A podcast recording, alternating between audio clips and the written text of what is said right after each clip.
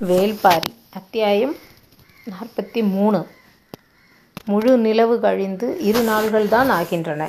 நிலவின் ஒளியை கூடி நிற்கும் கருமேகங்கள் முழுமையாக மறைத்திருந்தன கடும் இருட்டுக்கு நடுவில் இருக்கும் இங்கும் அங்குமாக மின்னல் வெட்டிச் சரிந்து கொண்டிருந்தது.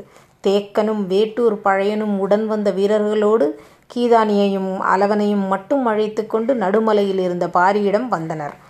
கடுமையாக பாதிக்கப்பட்டிருந்த மாணவர்களுக்கு சில மருத்துவங்களைச் செய்து குகை ஒன்றில் தங்கச் சொல்லிவிட்டு வந்தனர். நடுமலையிலிருந்து சென்றி புகை மேலேறியதை பார்த்து காட்டுக்குள் இருந்த நால்வர் ஏற்கனவே பாரியிடம் வந்திருந்தனர். இ- அனைவரும் இப்போது ஒன்றிணைந்தனர். காயங்கள் அதிகமாக இருந்ததால் தேக்கனை பாரி எதிர்பார்க்கவில்லை. ஆனால் அவனோ வேட்டூர் பழையனுடன் சேர்ந்து அழைத்து வந்தது விலை வியப்பை ஏற்படுத்தியது.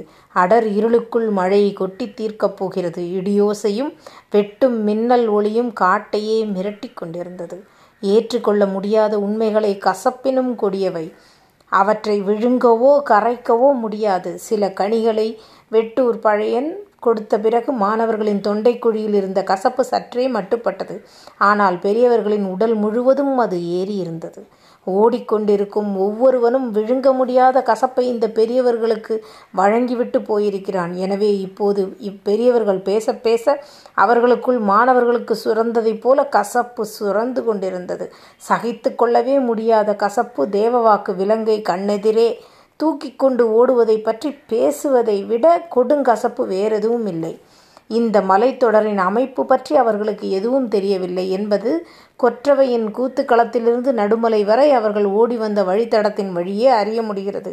அதே நேரத்தில் அவ் எவ்வளவு கொடுங்காட்டுக்குள்ளேயும் நுழைந்து வெளியேறக்கூடிய ஆற்றல் கொண்டவர்கள் என்பது அவர்கள் வ வந்த வழித்தடத்திலிருந்து அறிய முடிகிறது என்றான் பாரி. யார் இவர்கள்? எத்தனை பேர் வந்துள்ளனர்? இந்த திசையை நோக்கி போனால் எந்த நாட்டை அடைவார்கள்? என்று கேட்டான் வேட்டூர் பழையன். அவர்கள் ஓடிக்கொண்டிருக்கும் திசையை வைத்து அவர்களின் நாட்டை நம்மால் கண்டறிய முடியாது. அவர்கள் எளிமையானதும் சரியானதுமான திசை வழியை தேர்வு செய்து ஓடவில்லை. எந்த வழியில் ஓடினாலும் இலக்கை அடைய வேண்டும் என்ற உறுதியோடு ஓடுகின்றனர். என்று சொன்ன பாரி சற்றே இடைவெளி விட்டு சொன்னான் எந்த ஒரு வேந்தனின் கட்டளைக்காகவும் இவர்கள் இந்த பணியை செய்யவில்லை. அரசர்களின் போர் வீரர்கள் இவ்வளவு உறுதிப்பாட்டை ஒருபோதும் கொண்டிருக்க முடியாது.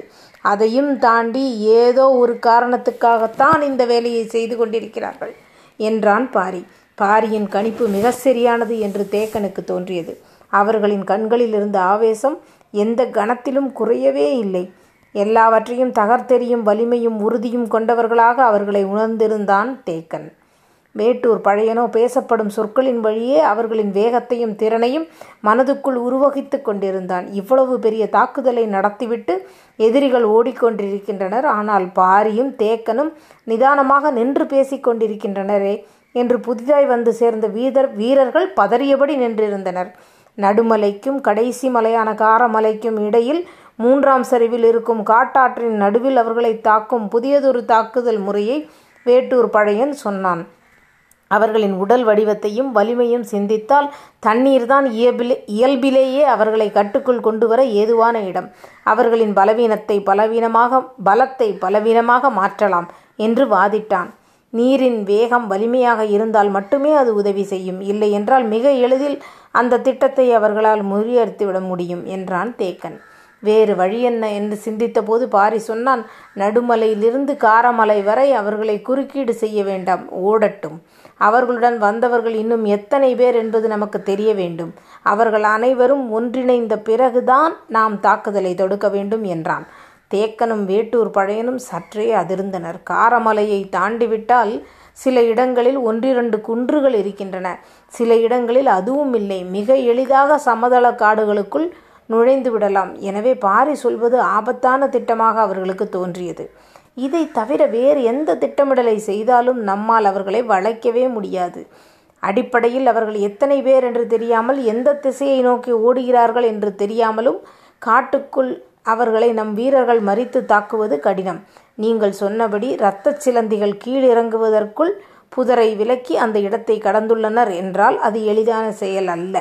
அதைவிட அடர்கானகம் வேறெதுவும் இல்லை. அதையே ஊடுருத்து வெளிவந்துள்ளனர். இனி அவர்கள் பச்சை மலை தொடரின் எந்த ஒரு காட்டையும் எளிதில் கடந்து விடுவார்கள். பாரி சொல்வது நம்ப முடியாத ஆனால் நம்பியே ஆக வேண்டிய ஒன்றாக இருந்தது. இன்னும் சற்று நேரத்தில் மழை இறங்கப் போகிறது. மழை தொடங்கிவிட்டால் அவர்களால் இந்த குத்துக்கல் பள்ளத்தாக்கில் ஒரு அடி கூட எடுத்து வைக்க முடியாது. மண்ணின் சரிவும் இறங்கியோடும் தண்ணீரின் வேகமும் யாரையும் இழுத்து கொண்டு போய்விடும். எனவே இன்று இரவு முழுவதும் அவர்கள் ஏதேனும் ஒரு இடுக்கில் தங்கித்தான் ஆக வேண்டும். மழை நின்ற பிறகு நாளை காலையில்தான் அவர்கள் இறங்கத் தொடங்குவார்கள். பகல் முழுவதும் இறங்கினால் மாலை நேரத்தில் அடிவாரத்தை அடையலாம். மண் நன்கு ஈரமாகிவிட்டால் நேரம் இன்னும் அதிகமாகும். அதன் பிறகு எவ்வளவு வேகமாக ஓடினாலும் காரமலையை அடைய அடுத்த நாள் உச்சி பொழுது கடந்துவிடும். ஆனால் நாம் இப்பொழுது இங்கிருந்து ஓடைச்சரிவின் வழியே நடக்கத் தொடங்கினால் எவ்வளவு மழை பெய்தாலும் பாதிப்பு ஏற்படாது. நாளை மாலைக்குள் காரமலையின் உச்சியை அடைந்து விடலாம். ஒரு முழு இரவு நம் கையில் இருக்கிறது. அங்கிருந்து தாக்கும் திட்டத்தை நிறைவேற்ற வேண்டும் என்றான் பாரி. நீண்ட நேரம் அமைதியாகவே இருந்த தேக்கன் இப்பொழுதும் அப்படியே இருந்தான். ஆனால் இவ்வளவு நேரம் உரையாடி கொண்டிருந்த வேட்டூர் பழையனோ மறுமொழி எதுவும் கூறாமல் அமைதியானான். பாரி பழையனை உற்று பார்த்தான். சிறிது நேரத்திற்கு பிறகு பழையன் சொன்னான் எல்லாம் எதிர் திசையில் நடந்து கொண்டிருக்கின்றன. பழையன் சொல்ல வருவது புரியவில்லை. பாரியின் முகமறிந்து பழையன் விளக்கினான். மேற்கு திசை காடுகளில் பரம்பை நோக்கி படைகளை நகர்த்த பாதை அமைத்து கொண்டிருக்கிறான் சேரன். நாமும் மிக தீவிரமாக அதை கண்காணித்து கொண்டிருந்தோம். ஆனால் நேரெதிர் கிழக்கு திசையிலிருந்து பரம்புக்குள் நுழைந்து கொற்றவையின் கூத்துக்களம் வரை இவர்கள் வந்துள்ளனர். நம் கவனத்தை திருப்பி அதன் நேர் எதிர் திசையில் உள்நுழைந்துள்ளனர். அதே போன்ற சூழ்ச்சிதான் ஓடிக்கொண்டிருக்கும் இந்த செயலின் பின்னணியிலும் இருக்கும் என்று நினைக்கிறேன் என்றான் பழையன். எவரும் மறுப்பேதும் சொல்லாமல் அவன் சொல் அவர் சொல்வதை மட்டும் கவனித்தனர். தேவ வாக்கு விலங்கை வைத்து என்ன செய்ய முடியும்? அதற்காக ஏன் உயிர் கொடுத்து அவர்கள் ஓடிக்கொண்டிருக்கின்றனர்? பழையனின் வினாவை தொடர்ந்து அமைதியே நீடித்தது. பழையன் சொன்னான் அவர்களின் தேவை அந்த விலங்கு அல்ல அதை கவர்ந்து நம்மை இழுக்க பார்க்கின்றனர். அந்த விலங்குக்காக பரம்பு மலையை விட்டு சமதளத்தில் இறங்கப் போகும் மனிதனே அவர்களின் இலக்கு என்று சொல்லி நிறுத்தி கொண்டான் பழையன். அவன் யாரை சொல்ல வருகிறான் என்பது புரிந்தது. இவ்வளவு தொலைவு மலையில் ஓடியவர்களை விட காரமலையில் மறைந்திருப்பவர்கள்தான் எண்ணிக்கையில் அதிகமாக இருப்பர். நாமும் ஆயுத்தமாக அங்கே அவர்களை எதிர்கொள்ளும் போது நம் கையருகிலிருந்து நழுவி அவர்கள் மலையை விட்டு இறங்கப் போகிறார்கள். பரம்பின் தேவவாக்கு விலங்கு நழுவி போவதை அனுமதிக்க முடியாத நாம் தாக்குதலின் தொடர்ச்சியாக நம்மை அறியாமலேயே மலையை விட்டு நழுவி சமதளக்காட்டுக்குள் நுழையப் போகிறோம். அங்கே நம்மை சூழ அவர்கள் காத்திருப்பார்கள் என்றான் பழையன். அவர் சொல்வதை சட்டென மறுத்துவிடும் நிலை இல்லை. உடனிருந்த வீரன் சற்றே தயக்கத்தோடு கேட்டான் ஆனால் பரம்பை இவ்வளவு குறைவாக மதிப்பிட்டு இவ்வளவு துல்லியமான திட்டமிடலை செய்யும் அளவுக்கு யாருக்கு துணிவிருக்கும்? யாருக்கு துணிவிருக்கும் என்பது நமக்கு தெரியாமல் இருக்கலாம். ஆனால் யாருக்கோ துணை துணிவிருந்திருக்கிறது என்பதைத்தான் இப்போது நாம் பார்த்து கொண்டிருக்கிறோம். உங்களின் கருத்துதான் என்ன? நடுமலைக்கும் காரமலைக்கும் இடையில் அவர்களை அழித்தால்தான் உண்டு. எக்காரணம் கொண்டும் காரமலையின் மீது ஏற அவர்களை அனுமதிக்க கூடாது என்று பாரி உறுதியாகச் சொன்னான். அதற்கு வாய்ப்பில்லை. நாம் நின்று திட்டமிட முடியாது. ஓடிக்கொண்டேதான் திட்டமிட வேண்டும். இருவரின் ஓட்ட வேகத்தில் இருக்கும் இடைவெளிதான் நமக்கு கிடைக்கும் நேரம். நாம் அவர்களை தாக்க ஆயத்தமாவதற்கு குறைந்த அளவு நேரம். இந்த குறிப்பிட்ட தொலைவை ஓடிக்கடக்க அவர்களை அனுமதிப்பதன் வழியாகவே கிடைக்கும். அவர்கள் நம்மிலும் வேகமாக ஓடக்கூடியவர்கள். ஆனால் தவறான பாதையில் ஓடிக்கொண்டிருக்கிறார்கள். நாம் சரியான வழியில் ஓடுவதால் அவர்களின் வேகத்தை எளிதில் கடந்து முன்னிலையை அடைய முடியும். சரி நாம் காரமலையை விரைவில் அடைந்து விட்டார் அவர்கள் வந்து சேர்வதற்குள் நம்மால் எவ்வளவு வீரர்களை திரட்டிவிட முடியும் என கேட்டான் பழையன். போரிட புதிதாக வீரர்கள் தேவையில்லை இங்கு இருப்பவர்களே போதும் என்றான் பாரி. அவனது சொல் தேக்கனையும் பழையனையும் பேரதிர்ச்சிக்குள்ளாக்கியது.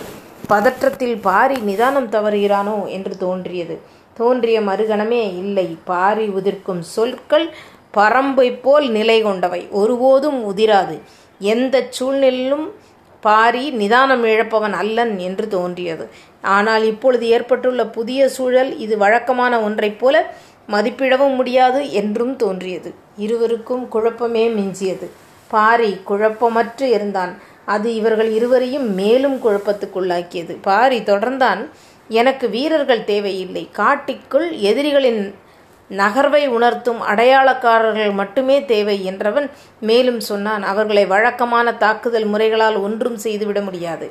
அவர்களை அழித்து தேவவாக்கு விலங்கை காப்பாற்ற வேறு வழிமுறைதான் பின்பற்ற வேண்டும். அதை பற்றி நான் சிந்தித்து விட்டேன் என்றான் பாரி. பாரியின் குரலில் இருந்த உறுதி எதிர்கேள்விக்கான இடம் எதையும் விட்டு வைக்கவில்லை. ஆனால் பழையன் கேட்டான் நீ இவ்வளவு உறுதி கொண்டு சொல்வதால் நான் ஏற்கிறேன். ஒருவேளை அவர்கள் தேவவாக்கு விலங்கை தூக்கி கொண்டு சமதள காட்டுக்குள் நுழையும் சூழல் வந்தால் பரம்பை விட்டு நீ கீழிறங்கக்கூடாது நாங்கள் பின்தொடர்ந்து தாக்கி அதை கைப்பற்றுகிறோம். இந்த உறுதியை அளிப்பதன் மூலம் எனது உறுதியை கேள்விக்குள்ளாக்க விரும்பவில்லை. அவர்கள் ஒருபோதும் பரம்பின் எல்லையை தாண்ட முடியாது. பாரியின் சொல் பாறையென நிலை கொண்டது. இடியோசையில் திசைகள் நடுங்கின. மழை இறங்கியது. வெட்டும் மின்னொளியில் காட்டின் மேற்கூரை கழன்று விட்டது போல் தெரிந்தது. தேவவாக்கு விலங்கு என்பது கொற்றவையின் குறி சொல்லும் குழந்தை. அதை எதிரியிடம் பறிகொடுப்பது நாம் உயிரை பறிகொடுப்பதற்கு சமம். ஒருபோதும் அது நிகழாது. முழங்கும் பாரியின் குரலே இடியோசை என காடெங்கும் ஒலித்தது. எதிரிகளை அழிக்கும் பணி பாரியினுடையானது. அவர்கள் எந்த இடத்தில் காரமலையை கடக்கப் போகின்றனர் என்பதை கண்டடைவதும் அங்கிருந்து அவர்கள் போகும் வழியை தெளிவாக தெரியப்படுத்துவதும் மற்றவர்களின் வேலை. இருப்பவர்களை இரு கூறாக பிரித்தனர். பாரி தன்னுடன் கீதானியையும் அளவனையும் வைத்து கொண்டான். வந்த வீரர்களில் அம்பு எய்வதில் சிறந்த இருவரை உடன் அழைத்து கொண்டான். மற்ற எல்லோரையும் இன்னொரு குழுவாக்கினான். அவர்களுக்கான பணி உறுதியானவுடன் அவர்கள் நடுமலையின் தென்புறம் நோக்கி புறப்படத் தொடங்கினர். பாரி வடதிசையை நோக்கி புறப்பட்டான். காட்டில் வீறு கொண்டு மழை அடிக்கும் போது நிலம் பார்த்து மிக கவனமாக அடியெடுத்து வைக்க வேண்டும். இல்லை என்றால் நீரும் நிலமும் மனிதனை விழுங்கிவிடக்கூடும் ஆனால் இப்போது நடப்பதோ வேறொன்று. மின்னலை கைகோலாக கொண்டு நடக்கும் மனிதர்களை காடு பார்த்து கொண்டிருக்கிறது. தங்கள் தோளில் பட்டு தெரிக்கும் நீர்த்துளி மண்ணில் விழுமுன் மறுகுன்று கடக்க அவர்கள் முயற்சித்து கொண்டிருந்தனர். தேக்கனும் வேட்டூர் பழையனும் உடன் வந்த நான்கு வீரர்களும் தென் திசை நோக்கி விரைந்தனர். அதிகாலைக்குள் குடிமனூரை அறைந்தே ஆக வேண்டும். அங்குதான் கூவல் குடியினர் இருக்கின்றனர். இந்த ஆண்டு கொற்றவை கூத்தில் எட்டாம் நாள் விழா கூவல் குடியினருடையது. கூவல் குடியினர் இயற்கையின் ஆதி மைந்தர்கள். தவளையை வழிபடுபவர்கள். தவளையின் குரல் வளையிலிருந்து எழும் ஓசை பறையின் அதிர்வோசையும் விஞ்சக்கூடியது. அதனால்தான் தவளையை ஓசையின் அரசி என்று அழைக்கின்றனர். அளவு சிறுத்த இடையை அடித்தொண்டையில் வைத்து இரவெல்லாம் கக்கிக் கொண்டிருக்கும் உயிரினம் அது. களைப்பின்றி ஓசையை எழுப்பிக் கொண்டே இருப்பதில் தவளைக்கு நிகரானது வேறெதுவும் இல்லை கூவல் குடியினரும் அதே போலத்தான். அவர்களின் குரல் வளை இடியோசைக்கு நிகரானது. அது மட்டுமன்று இளைப்பாறுதல் அற்றது. எவ்வளவு பெரிய மலைத்தொடரையும் ஒலி குறிப்புகளை கொண்டு இணைத்துவிடும் ஆற்றல் கொண்டது. மலையில் ஓசை எழுப்பும் பெருங்கருவி என்றால் அது காரி கொம்புதான். எல்லா மலையூர்களிலும் அது இருக்கும். அதை எளிதாக எடுத்து ஊத முடியாது. அதை ஊத மிகச்சிறந்த பயிற்சி வேண்டும். முழு வலிமையோடு ஊதினால் மலை முழுவதும் எதிரொலிக்கும். ஒரு முறை ஊதுவது இரட்டித்து ஊதுவது என்று இரண்டு முறைகளால் மலைமக்கள் தங்கள் குறியீட்டு முறையை பயன்படுத்தி செய்திகளை பரப்புகின்றனர். இதிலிருந்து சற்றே மாறுபட்டவர்கள் பரம்பின் மக்கள். அவர்கள் காரி கொம்பை சிறப்பாக பயன்படுத்துவர். ஆனால் அதை நிலை கொண்ட ஊர் இருக்கும் இடத்தில் பொதுவாக பயன்படுத்த முடிகிறது. காட்டுக்குள் உள்ள ஒரு மனிதன் உதவி தேவைப்பட்டால் என்ன செய்ய முடியும் என சிந்தித்து சென்றி கொடியை கண்டறிந்தனர். காரிக்கொம்பை தூக்கி ஊத பயிற்சி தேவை. அப்போதுதான் தொலைவுக்கு கேட்கும். ஆனால் சென்றி கொடியால் புகை போடுதல் மிக எளிது. சிறுவர் கூட தனக்கு உதவி என்று தேவைப்படும் போது காட்டின் இன்னொரு மூலையில் இருப்பவருக்கு அதை தெரிவித்து விட முடியும். அவ்வளவு எளியது மட்டுமன்று சிறந்ததும் கூட. அதிலும் பிரச்சனை இல்லாமல் இல்லை. புகையை பகலில் மட்டுமே பயன்படுத்த முடியும். அதுவும் மழை காலத்தில் மேகங்கள் திரண்டுவிட்டால் மறைக்கப்பட்டுவிடும். மேலதாள ஓசைகள் காரி கொம்பு சென்றி புகை என உதவி கேட்கும் வழிமுறைகள் பல்வேறாக இருந்தாலும் ஒவ்வொன்றிலும் நிறை குறைகள் இருக்கின்றன. ஆனால் இந்த கருவிகள் எல்லாவற்றையும் கூவல்குடியை சேர்ந்த ஒரு தனி மனிதனுக்கு இணையாகாது. அவர்கள் இடியை விழுங்கி இரவெல்லாம் கக்கிக் கொண்டிருப்பவர்கள். பழுத்த கனியை பாறையிலிருந்து தெரிக்க வைப்பதைப் போல ஓசையை காற்றுடன் மோதவிட்டு தெரிக்க வைக்கக்கூடியவர்கள். தம் அடிநாக்கை மடித்து எழுப்பும் ஒலியால் காட்டுக்கே ஒலி வேலி கட்டுவிற கட்டுகிறாள். அவர்களின் இருப்பிடமான குடிமனூரை நோக்கி தென்புறம் சென்று கொண்டிருந்தது. தேக்கனின் தலைமையிலான குழு. கொட்டும் மழையில் மிக மெதுவாகவே நடந்தான் பாரி. அவனுக்கு நிறையவே நேரம் இருந்தது. கீதானியும் அளவனும் இரண்டு நாட்களாக ஓடிய ஓட்டத்தை அவன் அறிவான். அது மட்டுமல்ல எதிரிகளின் தாக்குதலாலும் கடுமையான காயங்கள் ஏற்பட்டுள்ளன. தொண்டை கசப்புக்கு வேட்டூர் பழையன் மாற்று கொடுத்துள்ளான். அதனால்தான் இப்போது அவர்களால் சற்று இயல்பாக இருக்க முடிகிறது. இல்லையென்றால் இந்நேரம் அவர் குரல் நாளங்களை பீத்தெரிய ஆயத்தமாயிருப்பார்கள். பாரி இருவரையும் அரவணைத்து சென்று கொண்டிருந்தான். மற்ற வீரர்களை இருவரும் ஆவேசத்தோடு முன்னால் ஓடிக்கொண்டிருந்தனர். காட்டோடையில் பெருகும் நீர் பார்த்து இரவெல்லாம் நடந்தனர். இடியும் மின்னலும் பாறையெங்கும் விழுந்து சரிந்து கொண்டிருந்தது. மழையோசை கேட்டு விலங்குகள் பம்மி கிடந்தன. நீரின் விதவிதமான ஒலிகளால் காது நிறைந்து கிடந்தது. ஒலிக்கீற்று மெல்ல படவி பரவத் தொடங்கிய போது நாவாய் ஊற்றுக்கு வந்து சேர்ந்தனர். மழை சற்று முன்னர்தான் நின்றது. உடல் மேல் பொழிந்து கிடந்த நீர் உதிர்த்து பறவைகள் சிறகசைக்கத் தொடங்கியது. காரமலையின் அடிவாரம் செல்ல இன்னும் சிறிது தொலைவு இருந்தது. கிழக்கு திசை வெளிச்சம் காரமலையின் மேலிருந்து வழியத் தொடங்கியது. பாரியின் கண்களுக்குள் ஒரு தூரகன்ற உடைமரம் ஒன்று கண்ணில் பட்டது. அதை பார்த்ததும் நின்று விட்டான். உடன் வந்தவர்களும் நின்றனர். இந்த மரத்தில் என்ன இருக்கிறது என்று மற்றவர்கள் உற்று பார்த்து கொண்டிருந்தனர். வீரர்கள் இருவரையும் பார்த்து பாரி சொன்னான் உடை முற்களை கை நிறைய உடைத்து வாருங்கள். வீரர்கள் இருவரும் முள்ளொடிக்கப் போனார்கள். அளவனையும் கீதானியையும் அருகில் இருக்கும் பாறை மீது உட்காரச் சொன்னான். இருவரும் உட்கார்ந்தனர். முள்ளொடித்து என்ன செய்யப் போகிறான் இந்த பாரி? என்று எண்ணம் வீரர்கள் இருவருக்கும் இருந்ததைப் போல இவர்களுக்கும் இருந்தது. வீரர்கள் மிக கவனமாக ஒவ்வொரு முள்ளாக ஒடிக்கத் தொடங்கினர். பாரி அளவனை கூர்ந்து பார்த்து கொண்டிருந்தான். அளவனின் கவனம் உடைமரத்தில் இருந்ததால் அவன் பாரியை கவனிக்கவில்லை. கீதானி காலால் மெல்ல தட்டிய பிறகுதான் கவனித்தான். சிதைந்து கிடக்கும் உடைமரப் புதருக்குள் கொம்பேரி மூக்கன் குடைக்குமே அதை உன்னால் பிடித்து விட முடியுமா? என்று கேட்டான் பாரி. முடியும் என்றான் அளவன் பிடித்து வா பார்ப்போம் என்று அனுப்பினான் பாரி. அளவன் கீதானியை துணைக்கு அணைத்து கொண்டான். சுழி ஒன்றை பக்கத்திலிருந்து எடுத்துக்கொண்டு புதரின் நோக்கி ஒரு பக்கத்தை அசைக்க சொல்லி மறுபக்கத்தில் நின்று கவனித்தான். கொம்பேரி மூக்கன் கொப்புகளை விட்டு மறு கொப்புக்கு மிக வேகமாக பயணிக்கக்கூடியது பிடிப்பது எளிதல்ல. பார்த்த கணத்தில் கடந்து செல்லும் வல்லமை கொண்டது. கீதானி ஒவ்வொரு புதராக போய் அசைத்தான். அவனின் அளவனின் கண்கள் கூர்மையாக தேடியது. ஓடி முள்ளொடிக்கும் வீரர்களுக்கும் பாம்பு பிடிக்கும் மாணவர்களுக்கும் இந்த பணியை செய்ய சொன்னதன் காரணம் புரியவில்லை. எதிரிகளின் வலிமையை தேடி இரவு நேற்றிரவு பேசிய பேச்சுக்கும் இப்போது செய்து கொண்டிருக்கும் செயலுக்கும் என்ன தொடர்பு?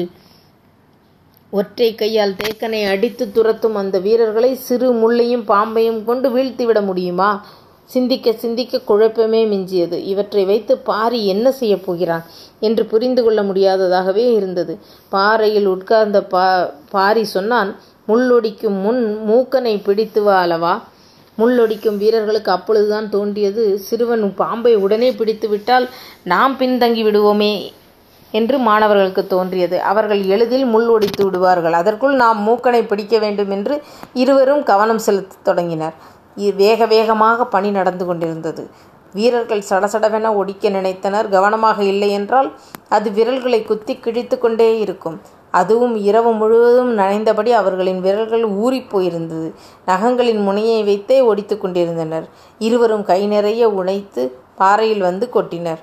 சற்றே சாய்ந்து உட்கார்ந்து பாரி விரல்களால் கீறி மிக எளி நீளமாக இருக்கும் முள்களையும் நீளமற்று இருக்கும் மரங்களையும் ஒதுக்கிவிட்டு நடு நடுத்தரமான அளவு கொண்ட முள்களை மட்டுமே தை தனியே பிரித்தெடுத்தான். பாரி இதனை ஏன் செய்கிறான் என்று புரியாமல் வீரர்கள் இருவரும் முழித்து கொண்டிருந்த போது அளவனிடமிருந்து அவனிட குரல் கேட்டது. கொம்பேரி மூக்கன் கிடைக்கவில்லை கொடிமூக்கன் தான் கிடைத்துள்ளான் போதுமா? இல்லை இன்னும் தேடவா? கொண்டு வா அதன் அளவை பார்ப்போம் என்றான் பாரி. புதர் விலக்கி அவர்கள் வெளிவந்தபோது அந்த நீளத்தை பார்த்தான். விக்கித்து போனார்கள் இருவரும். அளவன் அதன் கழுத்தை பிடித்திருக்கிறான். கீதானி அதன் நடுப்பகுதியை பிடித்திருந்தான். கை முழுவதும் சுற்றி கொண்டிருந்த அதன் நீளம் பார்க்கவே அச்சமூட்டுவதாக இருந்தது.